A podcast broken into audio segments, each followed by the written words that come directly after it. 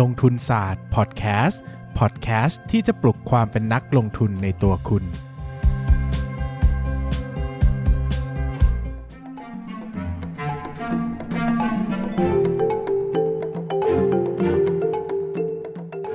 สวัสดีครับ ยินดีต้อนรับเข้าสู่รายการลงทุนศาสตร์พอดแคสต์รายการที่จะชวนทุกคนมาพัฒนาความรู้ด้านการเงินและการลงทุนไปด้วยกัน วันนี้นะครับก็เป็นอีกหนึ่งวันที่มีโอกาสได้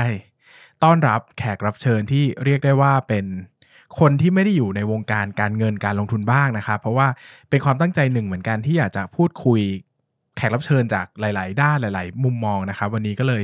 มีโอกาสได้เชิญเป็นไอดอลคนหนึ่งของผมด้านการเขียนนะครับ มาพูดคุยกันนะครับ ซึ่งวันนี้ได้รับเกียรติมาก ๆ ก็ยินดีต้อนรับพี่ปราบนะครับ ก็เป็นผู้เขียนนิยายเรื่องกาหนมหรทึกสวัสดีครับ สวัสดีครับคุณก็หลายคนนะครับยังไม่รู้จักพี่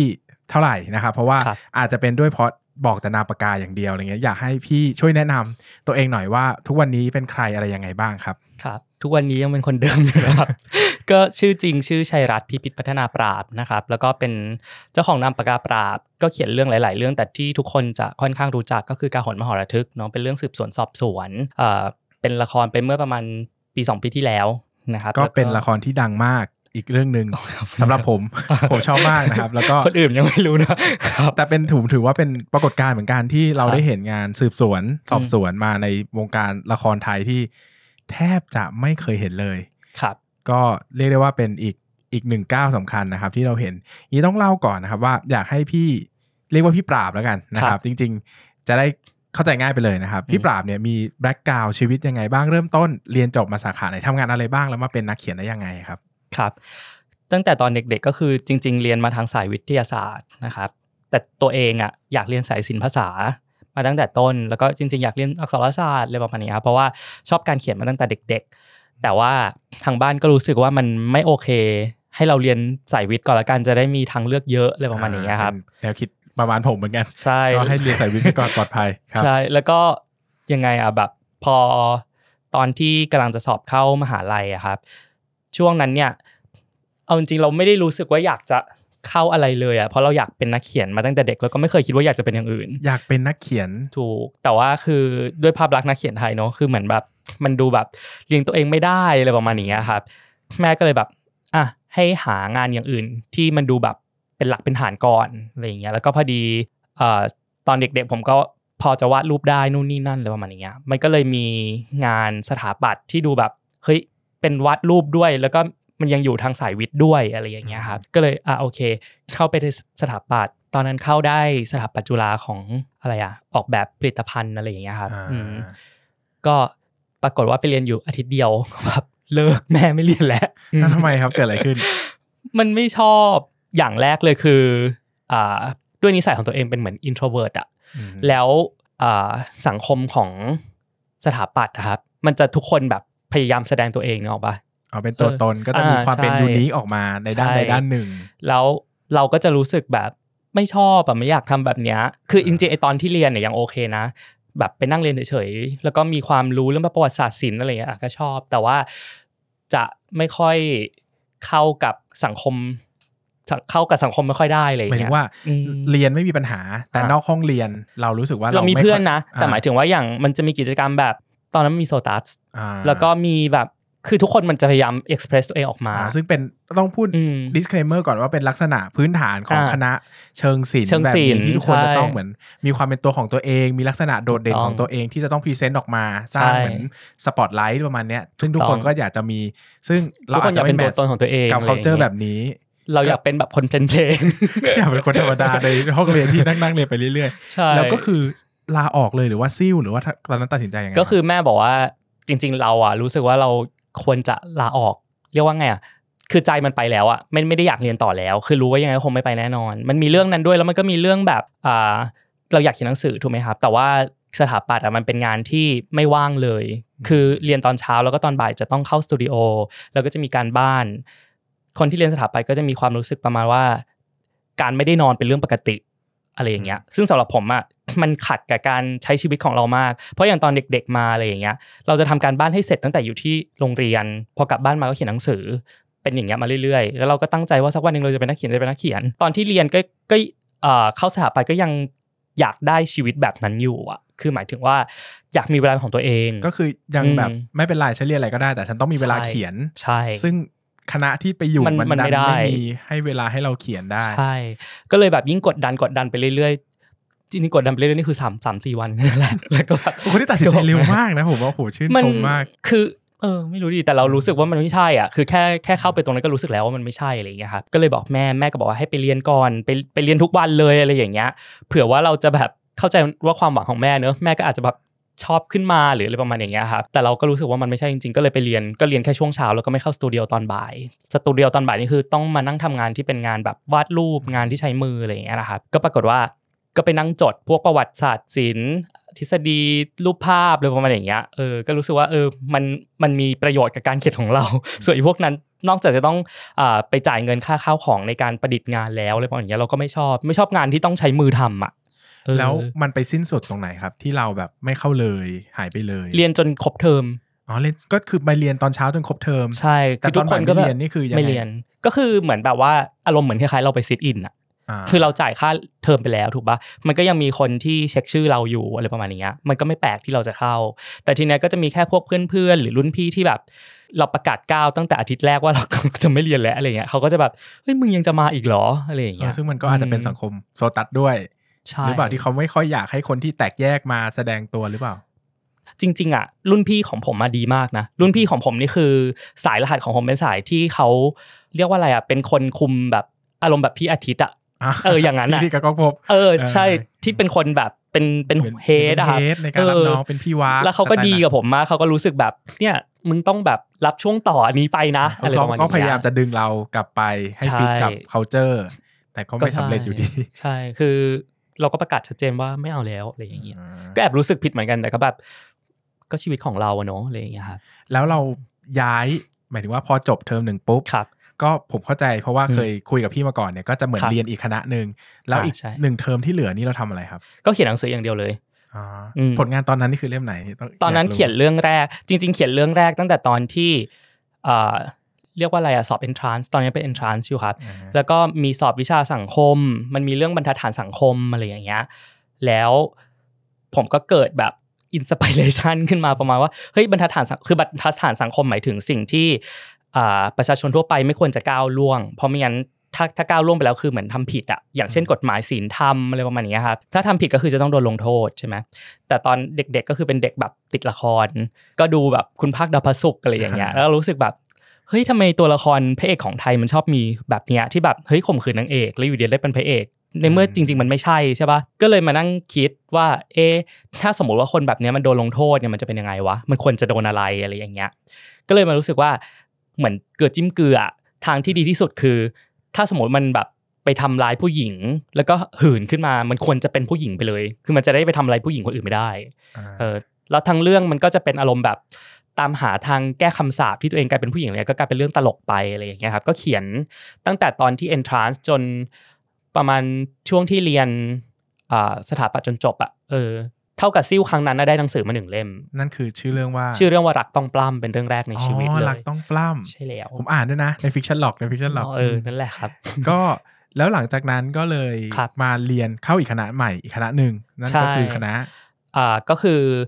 พาณิชยศาสตร์และการบัญชีของทางธรรมศาสตร์อ๋อบริหารอืมอันนั้นคือเรียนบริหารด้านไหนเป็นหลักครับอ่าสายของผมจะเป็นด้านบริหารอุตสาหการมันก็จะอารมณ์ประมาณว่า วิธีการปรับปรุงกระบวนงานให้ได้ productivity สูงสุดอ่าอะไรประมาณอย่างสายเงี้ย process ใช่สายอ่าดูคือมันจะต้องพัฒนาเออมันต้องเข้าโรงงานจริง ๆ แล้ว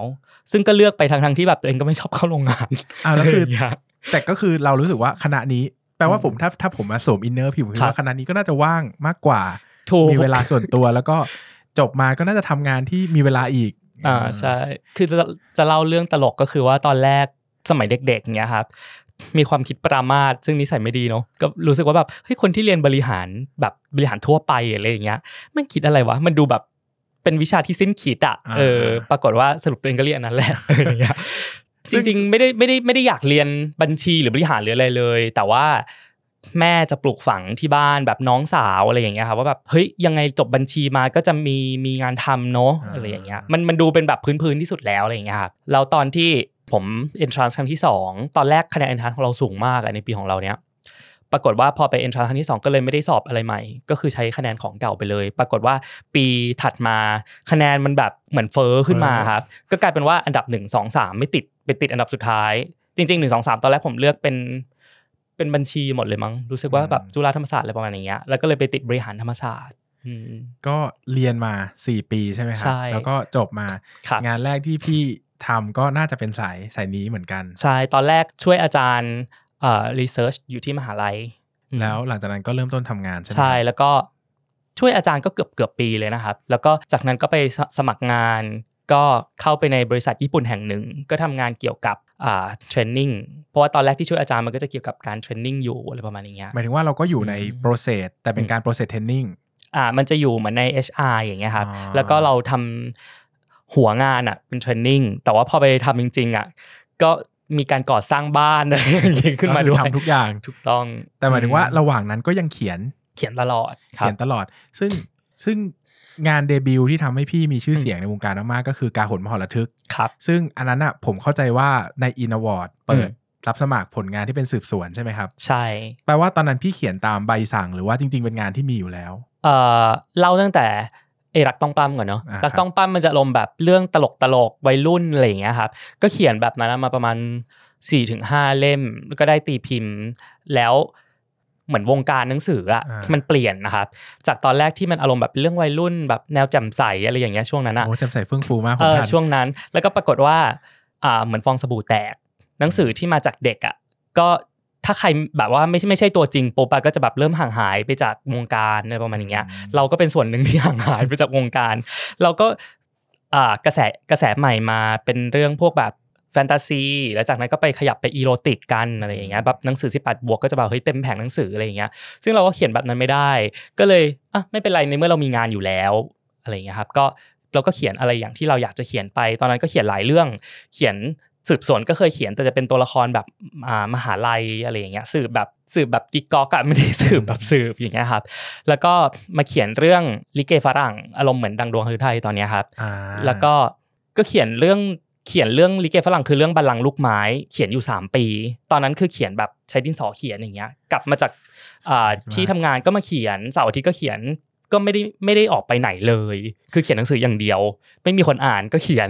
บอลทูบีอะจริง ๆ นะแบบ เป็นอันนี้ผมพูดในฐานะนักเขียนคนหนึ่งก็ค่ะเข้าใจนะหมายถึงว่าอืมคนเป็นนักเขียนจริง ๆ แล้ว มันเขียนก็มีความสุขแล้วอะคืออมผมจะมีใช่นิสัยว่าบางทีไปเที่ยวต่างจังหวัดสามวันจะหงุดหงิดมากที่ไม่ได้เขียนอะไรใช่ปะเลยอะไรอย่างเงี้ยจริงเรารู้สึกว่าโหแบบไม่ได้ชีวิตแบบนี้ไม่ได้นะครับใช่งั้นเดี๋ยวก่อนก็ย้อนกลับมาอีกทีนึงก็อะเดี๋ยวเพิ่งยังเราไม่จบครับก็คือว่าใช่ไหมเมื่อกี้ใช่ครัถาบมถึงกาหนเนาะอ่าอ่าก็คือว่า พอจบไอ้อันเนี้ยมันกลายเป็นจุดแบบกลายเป็นจุดตกต่ำอะคือเรารู้สึกว่าเราเขียนดีจังเลยแต่แบบไม่มีคนอ่านคิดเป็นส่งผมเลยเราส่งไปสำนักพิมพ์ก็ไม่มีคนเอาด้วยเออแล้วเราก็เลยแบบ เอองั้นเราลองกลับไปเขียนเรื่องตลกเหมือนเดิมไหมที่แบบว่าเราเราเคยได้เป็นหนังสืออะไรอย่างเงี้ยครับก็ไปเขียนเรื่องดวงดวงแบบนี้ไม่มีจูตอนแรกอันนั้นเป็นเวอร์ชันแรก แล้วก็ก็ยังไม่มีคนอ่านอยู่ดีอะไรประมาณอย่างตอนเงี้นั้ยนพี่ลงอืมให้อ่านออนไลน์ไหมใช่หรือใช่คือเขียนแล้วก็ลงตลอดครับอยู่ในเด็กอืมดี บางคนบอกว่า เฮ้ยทำไม คือเขาเคยอ่านหลักต้องปั้มอะไรเงี้ยแล้วอยู่ดีก็มาเจอกาหนใช่ไหมเขาบอกหายไปไหนมาตั้งสิบปีอะไรประมาณอย่างเงี้ยผมก็แบบกูเขียนตลอดเลยทำไมไม่อ่านล่ะอะไรอย่างเงี้ยก็คือระหว่างนั้นความจริงก็คือลงตลอดถูกก็คือไม่ได้หายไปไม่เคยแต่หายเลยสักเดือนหนึ่งอ๋อแต่ตลาดเออออนไลน์มันก็มีความเปลี่ยน movement ถูกไปเรื่อยว่าคนอ่านแนวไหนอะไรใช่เงี้ยมันก็ครับกลายเป็นว่า แล้วตัวเราเปลี่ยนด้วยอะไรเราก็เงี้ยอ่าเราก็ตัวอืมเราเปลี่ยน แต่ก็กลับมาเฉิดฉายอีกครั้งใช้คำนี้นะ เพราะว่าอืมในวงการหนังสือเนี่ยผมพูดกันนักเขียนหลายคนก็ครับต้องเรียกว่าสปอตไลท์หันมาที่พี่เนี่ย หนักอืมๆก็คือกาหนเลย ใช่ก็คือตอนพอพอจบไอ้ดวงแบบนี้ไม่มีโจอะแล้วเรารู้สึกว่าเฮ้ยนี่ขนาดมันเป็นเรื่องที่ที่เคยแนวเรื่องที่เคยแจ้งเกิดเราอะเรายังแบบไม่รอดแล้วอะเอาไม่อยู่ เออ ตอนนั้นนี่คือถึงรักแค่ไหนเราก็รู้สึกแบบกูไม่ไหวแล้วนะคือแบบเราทำอะไรอยู่เนี่ยอะไรอย่างเงี้ย ช่วงนั้นเป็นช่วงอายุที่แบบประมาณยี่สิบเจ็ดอะไรอย่างงี้แล้วอะครับคือคนที่อายุประมาณเนี้ยอย่างเพื่อนผมก็จะแบบเริ่มมีลูก เริ่มมีกิจการของตัวเองอะไรอย่างงี้ใช่ไหมแต่เรานี่คือแบบเฮ้ย สมัยที่เรียนนี่คือเราเก่งกว่ามันนะมันลอกกันบ้านเราอะไรอย่างเงี้ย แต่เราแบบไม่มีอะไรเลยอะเราเลยรู้สึกแบบ เออ เราให้โอกาสตัวเองอีกสักครั้งหนึ่งแล้วกันแล้วถ้าไม่ได้ก็คือแบบก็พอแล้วอะมันรู้สึกแบบมันกลายเป็นคำสาปเออตอนนั้นผมรู้สึกอย่างนั้นนะว่าแบบถ้าเราไม่ไม่ชอบสิ่งนี้ ไม่มีสิ่งนี้ในชีวิตอะเราคงไปไกลกว่านี้อย่างไอตอนที่เอ่อถาปัตย์จุฬาอย่างเงี้ย ถ้าเราไม่ได้ชอบสิ่งเนี้ย เราคงไปสนุกสนานรื่นเริงกับเพื่อนได้ แล้วเราก็ไม่ต้องซิ่วชีวิตเราก็จะดีกว่านี้อะไรประมาณอย่างเงี้ยมันก็กลายเป็นอย่างนั้นไป แล้วก็เลยช่วงแบบมันจะเริ่มจิตตกจิตตกมาตั้งแต่บัลลังก์ลูกไม้อะไรอย่างเงี้ยครับเราก็จะเริ่มซึ่งอ่านบัลลังก์ลูกไม้เป็นงานที่ยาวมากถูกแล้วก็เหนื่อยมากในการเป็นเขียนเป็นพันพันๆหน้าอะไรอย่างเงี้ยครับมันก็เลยแบบเอฟเฟกต์ด้วยแหละว่ามันแบบใช่พอ response ต่ำเราก็รู้สึกเหนื่อยใช่เป็นพิเศษด้วย ก็แต่มันดีนะตรงที่มันทำให้เราแบบมันฝึกจิตเรามากอะอารมณ์แบบว่าไม่มีคนอ่านกูก็เขียนต่อได้อะไรประมาณอย่างเงี้ยแล้วก็ บัลลังก์ลูกไม้ทำให้เราเริ่มอ่านหนังสือที่หนักขึ้น เพราะว่าด้วยชีวิตตัวเองด้วยด้วยเนื้อเรื่องของเรื่องมันด้วยอะไรเงี้ยครับก็จะอ่านหนังสือที่แบบวรรณกรรม เมื่อก่อนผมจะอ่านแต่พวกอ่าทเมเยนตีโบสันอะไรอย่างเงี้ยที่มันมีอยู่ในห้องสมุดสำหรับเด็กอะไรเงี้ยครับก็จะเริ่มแบบอ่านแบบซีไรต์อ่านหนังสือของสำนักพิมพ์สันสกฤตอะไรเงี้ยซึ่งมันจะเป็นแบบต่างประเทศที่เป็นชีวิตชีวิตอะไรอย่างเงี้ยใช่ไหมครับเรื่องสงครามอะไรประมาณอย่างเงี้ย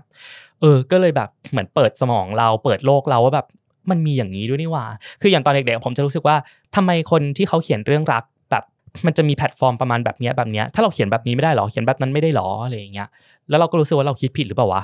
อืมแต่พอเรามาเจอแบบอื่นปุ๊บเราเลยว่าอ๋อหนังสือมันมีหลายแบบมันเขียนได้อะไรอย่างเงี้ยก็เป็นจุดนิดนึงที่แบบเออเรามีทางไปแล้วเรารู้ว่าถ้าเขียนต่อเราจะเขียนแบบไหนอะไรอย่างเงี้ยครับก็เปลี่ยนเปลี่ยนมาเรื่อยๆ จนกระทั่ง ที่บอกว่าจะตัดตัดสินชะตาชีวิตตัวเอง ก็เลยลองไปหาพวกอ่า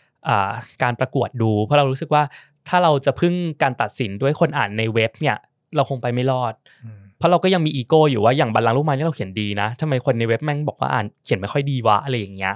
เราก็เลยเอองั้นให้เรียกว่าอะไรกรรมการที่ทรงคุณวุฒิเป็นคนตัดสินแล้วกัน ก็เลยลอง list list ดูว่ามันมีอ่ารางวัลอะไรบ้างในประเทศไทยอะไรประมาณนี้ครับ แล้วก็ไปเจออมรินทร์ทำนายอินทร์อวอร์ดพอดี เราก็รู้สึกว่า อย่างน้อยอะถ้าเราเข้าไปถึงแบบสักรอบนึงก็ได้ แล้วแบบบก. ชอบอะยังไงมันก็น่าจะได้เป็นหนังสือเนอะคือคือคิดแค่ว่าอยากได้เป็นหนังสืออีกครั้งเท่านั้นเองอะไรอย่างเงี้ยครับแล้วมันเป็นปีที่สืบสวนสอบสวนพอดีที่เราชอบอ่านอยู่แล้วด้วยอืมซึ่งผมขอใช้คำนี้ได้ไหมครับว่าเปลี่ยนชีวิต ใช่ก็เปลี่ยนชีวิตเลย หลังจากนั้นก็เป็นนักเขียนที่มีชื่อเรียกอย่างนี้ก็ได้ว่าก็มีอืมกลุ่มคนอ่านที่ชัดเจนครัติบดตาม แล้วก็ปัจจุบันก็ ให้พี่เสริมนิดนึงว่าปัจจุบันเขียนงานแนวไหนบ้าง ที่มีอยู่ในตะกร้าของตัวเอง เขียนทุกแนวเลยเขียนอ่าอาจจะเป็นเพราะว่าอย่างของผมเนี่ยถ้าถ้าไล่ไปดูตั้งแต่เด็กอะเห็นไหมครัครับบมันจะเขียนตั้งแต่แบบสืบสวนอ่าสืบสวน แต่ตอนนั้นยังเป็นสืบสวนเด็กๆอะไรเงี้ยแต่มันก็คือสืบสวน แล้วก็เรื่องตลกเรื่องรักลิเกฝรั่งคือเขียนทุกแนว เพราะว่าเป็นเป็นคนอ่านทุกแนวอืมซึ่งก็เยแปลว่าชอบชอบคนที่อ่านทุแวก็ไม่ได้อ่านตามช่องอืมแต่อ่านตามเราเป็นหลัก เมื่อก่อนมันก็ไม่มีคนอ่านตามเราด้วยซ้ำอะไรอย่างเงี้ยครับมแต่พอแต่พอแต่ได้เดี๋ยวชื่นี้อปราบก็เป็นไปอย่างแล้วนั้นก็ก็เปลี่ยนใช่ก็จะมีคนอีกกลุ่มหนึ่งที่ยินดีที่จะติดตามใช่ว่าจะแบบใช่เปลี่ยนแนวไปเรื่อยๆอย่างครันี้บใช่ไหมครับใช่งั้นต้องหันกลับมาถามเรื่องของการเงินบ้างครับนะจะได้เข้ากับลงทุนศาสตร์นิดนึงครับนักเขียนอ่าฮะรายได้ดีไหมครับ จะบอกว่าไม่ดีมันก็พูดว่ายังไงอะ มันอารมณ์แบบมันไม่ใช่ว่านักเขียนทุกคนที่รายได้ดี แล้วก็ไม่ใช่ทุกคนที่รายได้ไม่ดีนึกออกไหมอ่าเออมันเป็นอาชีพที่มีทั้งจุด ที่ดีมากๆกับจุดที่แบบเหมือนผมตอนเด็กๆคือขายไม่ได้เลย มันก็ยังมีอยู่อะไรอย่างเงี้ยคือมันก็รับมีนักเขียนที่ J.K. Rowling ถูกที่อาชิโนะเคงโงะที่คุณจะรวยไปไหนอะรวยกับใครถูกทุกคนบนโลก แต่มันก็มีคนที่แบบขายไม่ได้เลยก็มีใช่อย่างอย่างสมัยก่อนอย่างเงี้ยเขาจะชอบพูดแบบนักเขียนไทยคือนักเขียนไส้แห้งอะไรอย่างงี้ใช่ไหมครับอ่าแต่ถ้าไปดูประวัติจริง ๆ อะ พนมเทียนนี่คือเวลาออกหนังสือเลยอย่างเงี้ยมีสำนักพิมพ์ออกรถลิมูซีนให้มารับเพื่อที่จะไปงานหนังสือเลยอะไรประมาณอย่างนี้นะ เออคือหรูขนาดอนั้ย่างนธรนะรมยันตีนี่ก็รวยมาก ถูกต้องมีบ้านที่ใหญ่โตโอฬารมากในยุคนั้นใช่แต่เดี๋ยวผมต้องย้อนกลับมานิดหลายคนที่อยู่นอกวงการจะไม่เข้าใจครับว่านักเขียนเนี่ย ระบบอืมการคิดคำนวณรายได้เนี่ยครับเขามาจากไหนเขาได้หนังสืออืมเขาจะได้เงินเมื่อไหร่อะไรเงี้ยครับอ่ารายได้หลักๆ ก็จะมาจากตัวหนังสือที่เราเขียนนะครับ ก็จะเป็น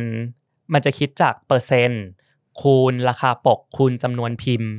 อืมอันเนี้ยอันนี้คือเป็นพื้นฐานแบบมาตรฐานปกติก็จะ 10%คูณราคาปก แล้วก็คูณยอดพิมพ์ แต่มันก็จะมีบางที่ที่เขาอาจจะแบบซื้อเหมาหรือแบบว่าให้เรียกว่าอะไรอะ ให้เปอร์เซ็นต์ต่ำลงไปอะไรอย่างเงี้ยครับ ก็แล้วแต่แต่บางที่วิธีกรถ้าการพิมพ์จัดซ้ำหลาย ๆ รอบก็เพิ่มเปอร์เซ็นต์ให้ก็มีถูกต้อง อันนี้ใช่ก็แล้วแต่แล้วใช่แต่แต่ส่วนใหญ่ก็ standard จะเริ่มสัก 2,000 เล่ม ในอืมครั้งแรกนะครับแล้วเดี๋ยวนี้ก็จะลดลงไปกว่านั้นอีกอะไรอย่างนี้ครับอืมเพิ่งเข้าวงการนี้นะครับ อย่าเพิ่งสากซากันไปอ่าลงทุนศาสตร์เพิ่งมา แต่ก็ความจริงก็ถือว่า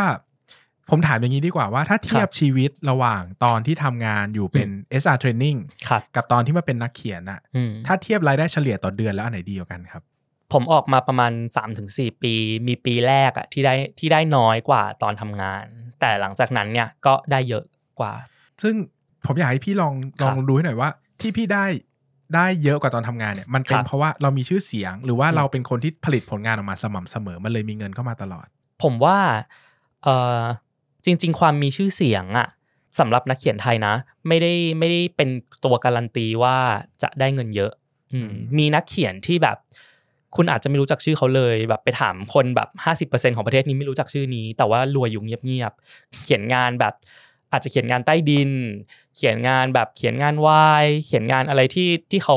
มีฐานคนอ่านที่เยอะๆเป็นส่วนตัวครับเออหรือแบบว่าข่าวมานิเขียนยายอีแชทบุ๊กที่ได้รายได้เอเดืออนละล้านหรือเลยหรืออะไรแบบนั้นน่ะผมฟังมัแล้วมัช็อกจะมีมาอกยู่เขียนใช่ทั้งปีได้มาหน่อยนึงในขณะที่นักเขียนที่เราเห็นแบบมีชื่อเสียงอย่างเงี้ย เอาจริง ๆ ไม่ได้ไม่ได้รวยขนาดนั้นอืมคือขายชื่ออะนึกออกปะอืมแต่ว่าเอ่อเนื้อเรื่องมันอาจจะไม่ได้จับกลุ่มตลาดหรืออะไรขอ๋อนาดคือนั้นมันเป็นอีกประเด็นหนึ่งเนอะที่คนใช่รู้จักเราเห็นเรามาขอถ่ายรูปรู้จักเอ้ยคนนี้เขียนเล่มนี้ไง แต่แบบใช่เขาไม่ได้แมทชิ่งกับทุกเรื่องที่เราเขียนอะมันก็จะอืมโอเคอะมันก็มีบางเล่มที่จะขายดีไปเลยอะไรเงี้ยอืมแต่บางเล่มก็อาจจะนิ่งๆหน่อยครับมันด้วยความที่หนังสือมันเยอะด้วยเนอะคนจะใช่มาตามอ่านทุกเล่มบางทีก็ก็ยาก มันเป็นเพราะว่าอย่างบางคนนะครับเอ่อ มีชื่อจริงในแง่ว่าเขาเขียนหนังสือดี แต่หนังสือดีกับหนังสือที่สนุกไม่ได้เหมือนกันเนอะวะบางคนคนส่วนใหญ่คนไทยส่วนใหญ่ไม่ได้อ่านหนังสือ แล้วคนส่วนใหญ่ที่อ่านก็ไม่ได้อ่านหนังสือที่แบบต้องการหนังสือดีอะเนอะวะอืมเขาก็อ่านอย่างแรกสุดคือส่วนใหญ่จะต้องการหนังสือที่สนุกก่อนอ่าเออ คือเขาอ่านหนังสือเพื่อเพื่อตอบโจทย์ชีวิตเขาอะถูกแต่เขาอาจโจทย์ชีวิตเขาบางส่วนใหญ่เขาไม่ได้อ่านแบบงานยาก เพราะว่าใช่มันก็กลายเป็นว่าบางทีเขาก็เครียดแล้วเหนื่อยแล้วไม่อยากตีความเยอะอะไรอย่างงี้เขาไม่ได้ด้วยคิดว่าอ่านนิยายเพื่อที่จะมาพัฒนาชีวิตหรือพัฒนาอ่าความคิด ถ้าท่านจะพัฒนาชีวิตก็ไปอ่าน how to อะไรอย่างงี้ป่ะอ่าใช่เอเอออเออเป็นเป็นใช่ไปปะได้อืได้มซึ่งแต่ก็ต้องพูดอย่างหนึ่งว่าสำหรับพี่ซึ่งครับตอนนี้เป็นนักเขียนเต็มตัวอืมไม่มีอาชีพอื่น ก็อยู่ได้ ก็อยู่ช่วงนี้นะคือมันเป็นงานแบบฟรีแลนซ์เนอะเราก็อ่าไม่รู้ว่าอนาคตมันจะเป็นยังไงแต่ว่าถ้าถ้าช่วงนี้ก็ยังอยู่ได้ครับแปลว่าโดยส่วนใหญ่พี่ก็จะปกติเขียนงานชิ้นหนึ่งนี่ใช้เวลานานไหมครับ ประมาณสองถึงสามเดือนแปลว่าปีหนึ่งก็จะถ้าดูถ้าเฉลี่ยออกมาเฉลี่ยสักสี่ปกเอ่อมีทั้งถึงแล้วก็ไม่ถึงบางทีก็เกินอะไรอย่างเงี้ยแล้วมันคือมันไม่ได้อยู่ที่ตัวผมเองมันจะอยู่กับอ่าบางทีได้คิวของทางสำนักพิมพ์ มีคนมาชวนอะไรอย่างเงี้ยครับถ้าอย่างช่วงหลังๆเนี้ยบางทีมันจะถี่หน่อย เพราะว่าอ่าได้สำนักพิมพ์ชวนไปทำโปรเจกต์หรืออะไรบ้าง แต่อย่างบางทีเนี่ยถ้า ให้เราเขียนจนจบเอง บางทีเขียนจนจบแล้วอย่างเงี้ยก็หาที่พิมพ์ไม่ได้ก็ยังมีทุกวันนี้ก็ยังมีเลยเรื่องที่แบบเขียนจนจบแล้วโหกว่าจะได้ที่พิมพ์อะไรอย่างเงี้ยอืมเพราะฉะนั้นบางทีเขียนจบแล้ว แต่สมมติปีปีนั้นเขียนได้จบสี่สี่เรื่อง ก็ไม่ได้แปลว่าจะได้ได้เป็นปกทั้งสี่เรื่องนึกออกปะมันก็จะอาจจะแบบบางเล่มอาจไปจะลได้องแค่อยู่สำนักพิมพ์ประมาณสี่เดือนยังไม่ได้คำตอบเลเอยอออะไรเงี้ยบางทีเขียนสี่เรื่องอาจจะได้ออก แค่เรื่องเดียวอะไรอย่างเงี้ยครับซึ่งต้องอธิบายอย่างนี้ว่าเวลาเราทำเสร็จเราต้องส่งครับสำนักพิมพ์พิจารณาเพื่อตีพิมพ์ใช่ดังนั้นหลังจากทำเนี่ยมันจะต้องดีเลย์ไปอีกประมาณ 6 เดือนอะกว่าจะได้เงินนะครับเพราะว่าเขาก็ต้องมีถูกเครดิตไปอีกหลังจากพิมพ์ใช่จำหน่าย ซึ่งมันเป็นงานที่ถ้าเราทำชิ้นหนึ่งแล้วเราหยุดรออะเราจะไม่มีกินเลย เป็นงานแบบคนรวยอะเออดังนั้นถามพี่ผมถามพี่ว่า ถ้าทำสักปีละสี่ปกนี่อยู่ได้ไหมครับสี่ปกก็ถือว่าอยู่ได้นะมอยู่ได้ มันจะพูดว่ายังไงเดียวคือมันไม่ สมมุติว่าถ้ามีอย่างกาหนอย่างเงี้ยอ่าปกเดียวก็ยังอยู่ได้เลย อยู่ได้อีกหลายปีพิมพ์ซ้ำด้วยอะไรอย่างเงี้ยครับอืมเออแต่ว่าถ้าอย่างเป็นเรื่องแบบทั่วๆไปไม่ได้ไม่ได้แบบแมสมากหรืออะไรอย่างเงี้ยก็อาจจะแบบเออก็ต้องขยันที่จะให้ปีหนึ่งเขียนได้หลายหลายเล่มอะไรอย่างเงี้ยครับอืมผมก็จะพยายามเฉลี่ยเฉลี่ยไป กลับมาถามถึงเรื่องครอบครัวบ้าง เพราะครับว่าตอนนั้นอะ คุณแม่เนี่ย อยากให้เรียนอะไรที่จับต้องได้ครับ แต่วันนี้มันกลายเป็นว่า มันดูเป็นงานที่ ถ้าให้ผมเดานะพ่อแม่ก็อาจจะไม่ได้จินตนาการว่ามันมั่นคงมากอืมถ้าเทียบกับไอเดียตอนนู้น แล้ววันครับแล้ววันนี้แบบที่ครอบครัวคิดว่ายังไงบ้างครับ เขาก็ยอมรับมากขึ้นนะ ถ้าถ้าในสายตาของผมเพราะว่าอย่างอ่าก่อนก่อนที่ผมจะลาออกจากงานผมอยู่คอนโดก็อาจไม่ค่อยได้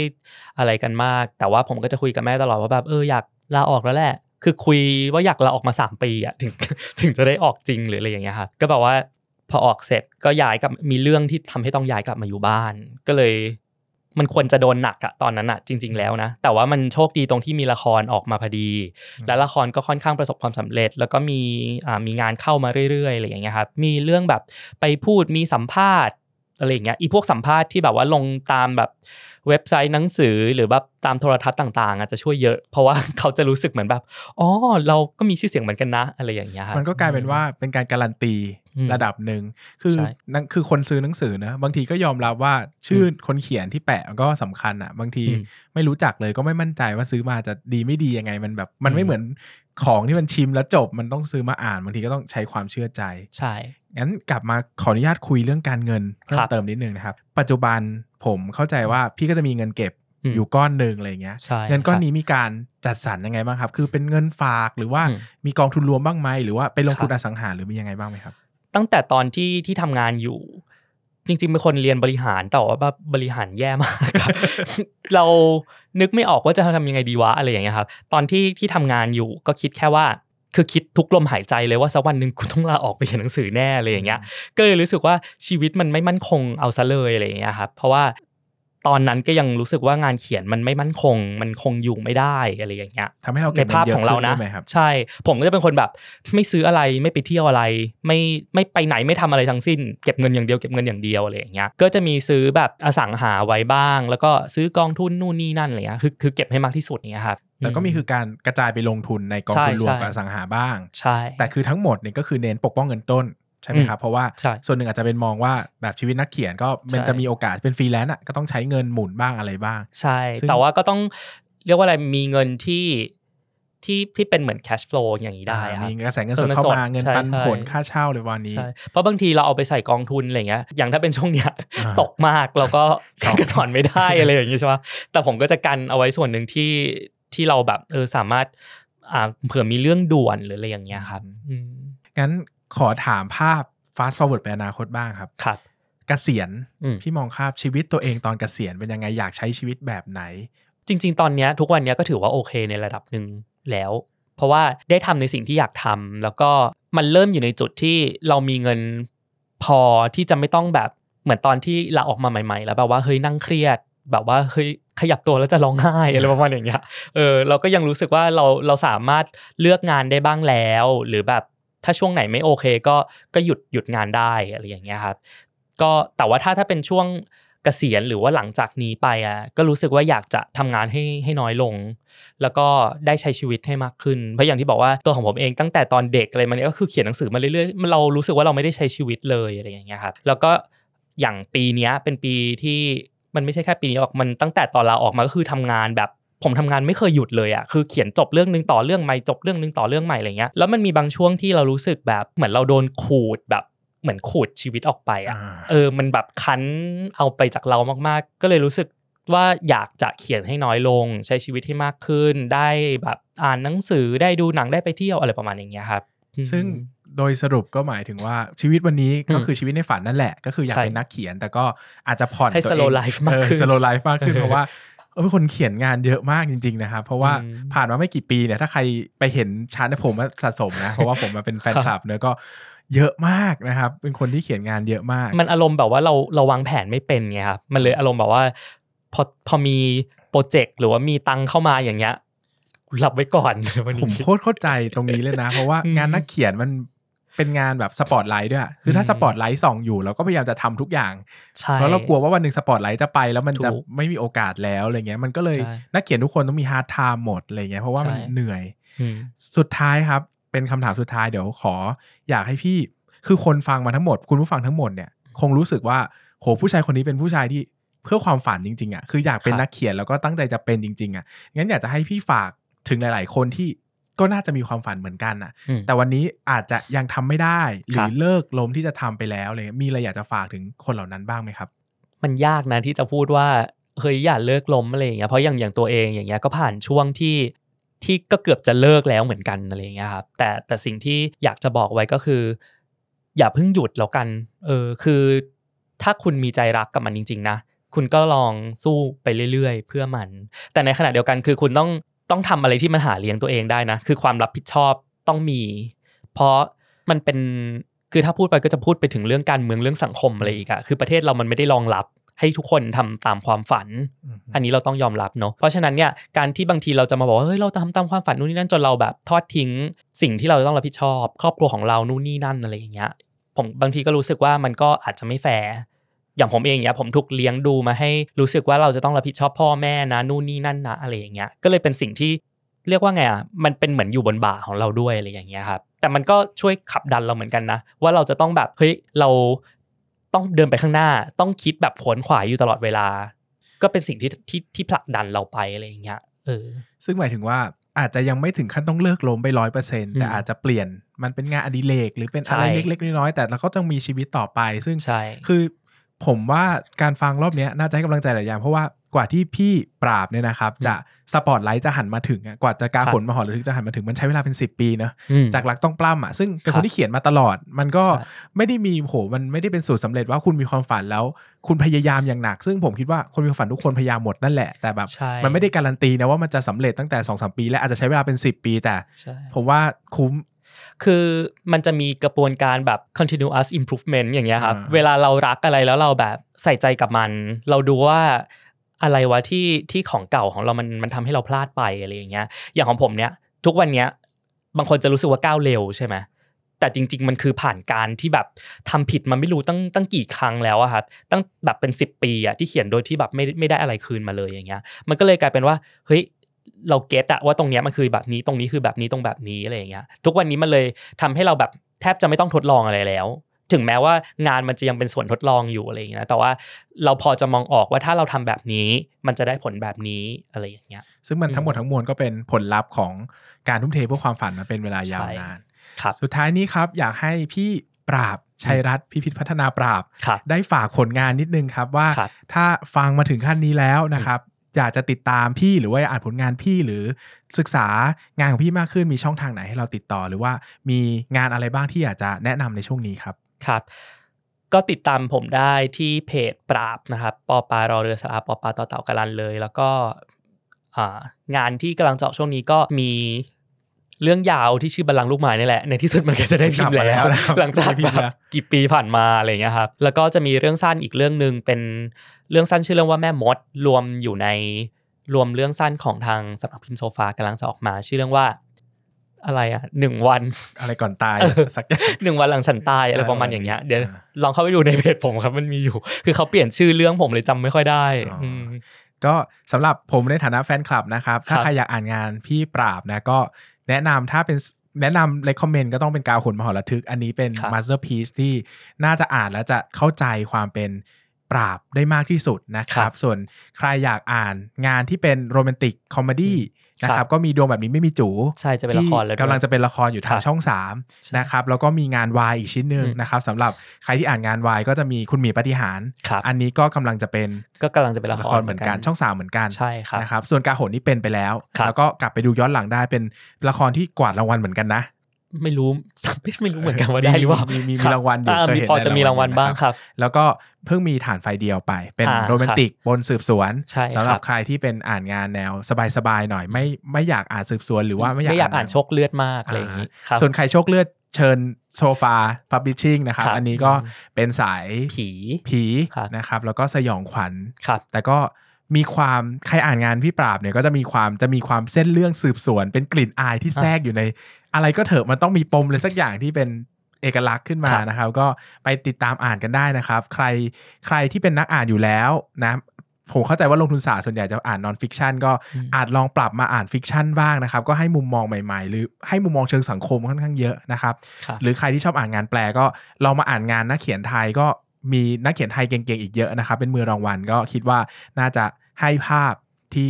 ดีพอสมควรนะครับสำหรับวันนี้ลงทุนศาสตร์พอดแคสต์ก็ขอบคุณทุกคนมาก ๆ ที่รับฟังกันมาจนถึงสิ้นสุดของ episode นี้นะครับ ยังไงก็ดีใจมาก ๆ ที่ได้เชิญบุคคลอื่น ที่อยู่นอกเหนือวงการการเงินมาพูดคุยเรื่องการเงินกันบ้าง จะได้รู้ว่าเฮ้ยจริง ๆ ทุกคนก็มี common problem เหมือนกันเกี่ยวกับครับการเงินที่อาจจะต้องระแวดระวังภัยกับชีวิตนะครับสำหรับวันนี้ก็ขอบคุณทุกคนมาก โอกาสหน้าจะเป็นแขกรับเชิญคนไหน อย่าลืมติดตามชมกับลงทุนศาสตร์พอดแคสต์ครับ สวัสดีครับ สวัสดีครับ